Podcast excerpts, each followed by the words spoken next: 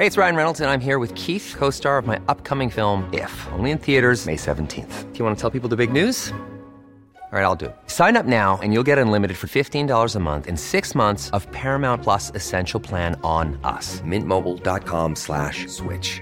Upfront payment of $45 equivalent to $15 per month. Unlimited over 40 gigabytes per month. Face lower speeds. Videos at 480p. Active Mint customers by 531.24 get six months of Paramount Plus Essential Plan. Auto renews after six months. Offer ends May 31st, 2024. Separate Paramount Plus registration required. Terms and conditions apply if rated PG. There's never been a faster or easier way to start your weight loss journey than with PlushCare.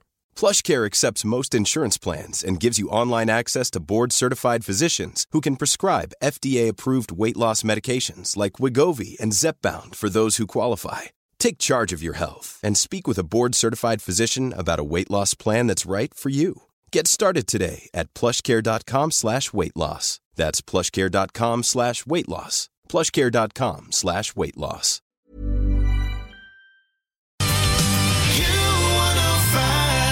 Yes, a massive thank you for choosing U105. We really do appreciate it. Now, would you choose a job in tourism and hospitality? They are finding it difficult, those who are the employers in the sector, finding it difficult to get the staff they need. I want to speak to uh, David Roberts, who is associated with Tourism NI. Uh, David, good morning. Hi, good morning. Yeah, thank you for joining us on the programme. What is the problem? Obviously, critics will say they're not paying enough. If they paid more, they would get staff. Is that simplifying it? Is that unfair? I think that is now a little bit unfair, Frank. I think the industry is kind of changing. Certainly since COVID, um, you know, many sectors have struggled to get the people that they need. And I think where we are in relation to tourism and hospitality. I think we are seeing the industry changing. We are seeing more businesses offering competitive rates of pay, pay progression, flexible working hours, instructor training. So I think businesses are, I think, recognising that they do need to change it. They, they do need to kind of be more attractive employers. And I think we're then sort of seeing that in the uptake of employment within the, within the sector. What sort of staff are you missing out on? And how much of an impact did Brexit have on this? Because there used to be a lot of young Polish and Lithuanian people serving at tables. You don't, you don't seem to come across them as readily now.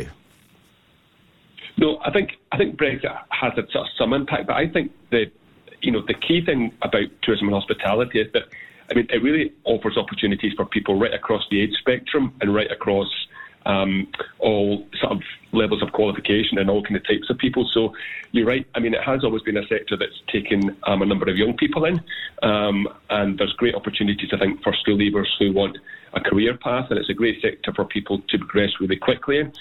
I think what we're also seeing is that um, it's also a sector that offers a lot of opportunities for part time um, work for people who are possibly retired and maybe looking to come back into work, or even people who are just looking for a career change and looking to get into something different. So I think it really does kind of offer you know something for everybody, as I say, right across the whole the whole spectrum of the of the workforce. Is there an element of the problem with the mindset of the punter that he or she isn't really going out as much as they used to? Because you touched on that in terms of your your opening comments. Well, I think, I mean, certainly the from a tourism perspective, you know, there has been a you know a very kind of sort of strong recovery, and certainly, you know, we've we've kind of bounced back much more kind of quickly than I think many kind of people hoped when we were, you know, in a very very difficult sort of period sort of during the pandemic. And I think what what for us is kind of most important is you know the the welcome that people get when they come here is one of the top two or three things that they kind of comment on and feedback on. So it's always something that comes out really, really positively in terms of the experience that people have. So clearly, um, we're really keen that we get as many people to, you know, to come into the industry, to stay in the industry, to give, you know, um, both locals and visitors, you know, that sort of top quality experience because genuinely, you know, it does make someone's day if you go out to a restaurant or you're out in a hotel or you're out in a visitor attraction and you do have a great experience. So for us, you know, having that that kind of fully motivated, engaged workforce is really is really key, both in terms of you know providing employment opportunities, but also you know giving the experience that, that we know visitors want and expect. And are you looking for staff right across the board? Are you looking for high end chefs? Are you looking for people who make sure the kitchen is clean? Are you looking for those who uh, dress the bedrooms? Are you searching for bar uh, uh, operatives and uh, bouncers on the door, uh, hotel managers? Are you looking for, for every sector within the hospitality game, or is there some particular jobs that you simply can't fill, the less glamorous ones? Well, I think I think there are, there are opportunities right across right across all of those kind of roles that, that you mentioned there, Frank. I mean, I think there's obviously been some particular kind of pinch points around around chefs, for example. So you know, certainly anybody that's you know looking to you know get um, into you know into kind of catering and into you know. Um, uh, you know, become you know becoming a chef or kind of or, or growing their, their catering skills will absolutely you know have a have a range of opportunities to look at. But I think what we of see is that there's there's job roles right across right across the piece. Um, and as part of this campaign, what we've done is we've developed um, a dedicated website called www.makeyourcareer.co.uk, and that's a kind of one-stop shop for all of those great opportunities. So for anybody listening to the show this morning that is sort of keen to see what is out there, I would encourage them to go to that website and see the, the range of opportunities that are there. Do you think people are getting a bit lazy, that they're not prepared to work in a sector which can be demanding, incredibly rewarding, but demanding. Because back in the, the 80s and 90s, I, I knew so many people who were involved in hospitality in some capacity, and they worked so hard, but they thoroughly found it rewarding and sat- satisfying. Is, is there an element now within the mindset of the human being locally that they, they, they don't want to be waiting on other people?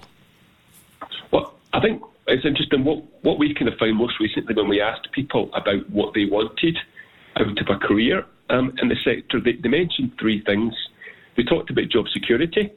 Um, they talked about being valued and respected by their employer. But then they also talked about being able to take time off, kind of when they wanted. Um, and I think certainly where we sort of see many kind of businesses sort of making really good progress is around, you know, the flexibility of the working hours, is around, you know, the um, range of rotas that they can offer for, for, for different staff. So I think certainly, um, you know, there is definitely um, the extent to which businesses, I think, are reflecting the fact that the labour market has kind of sort of changed and that it is about, you know, building you know, a culture um, and, a, and, an ethos within their business around, you know, the, the, team that they have and the people and the people that work for them. Because I, I, notice there's a lot of readjusting happening. For example, Michael Deane, one of the best known names, I suppose, in hospitality, he is closing EIPIC, which is the, one of the leading restaurants, and he's going to he's going to readjust. He's going to bring us a a, a, a different format but he, he's more or less accepting that the money isn't there to be paying high end prices. So are we all going to have to downgrade slightly? Well, I think you know, you know we're still going to have you know a very very good number of you know kind of restaurant and other hospitality options in, in Belfast, and I think yes, you know clearly the clearly the market the market is changing, and you know the cost of living has had an impact on you know on the ability of you know you know some people to you know have the the levels of discretionary expenditure that, that, that they might have had in the past. And I think you know, we are sort of seeing that, you know, more and more people are focused on kind of value for money options, possibly in a way that they might not have been um, historically. Um, but I think, I think for us, that's where, you know, Belfast, Northern Ireland more broadly does, you know, tick many of the boxes because I think it is still a very, very good value for money destination, you know, and a, a very good place where people will, you know, get a very, very high quality experience, you know, for the money, you know, for the money that they spend. And just a, a simple question uh, about, I suppose, not a simple answer question, but it's a peripheral question relating to what we're talking about. But I've touched on this before, and those who've worked in hospitality came away from it because, for this reason, they couldn't get a taxi when they were finished to get home. They found it very difficult to get home or the public transport wasn't on late enough for them to get home. Is, is that a relevant part of the conversation?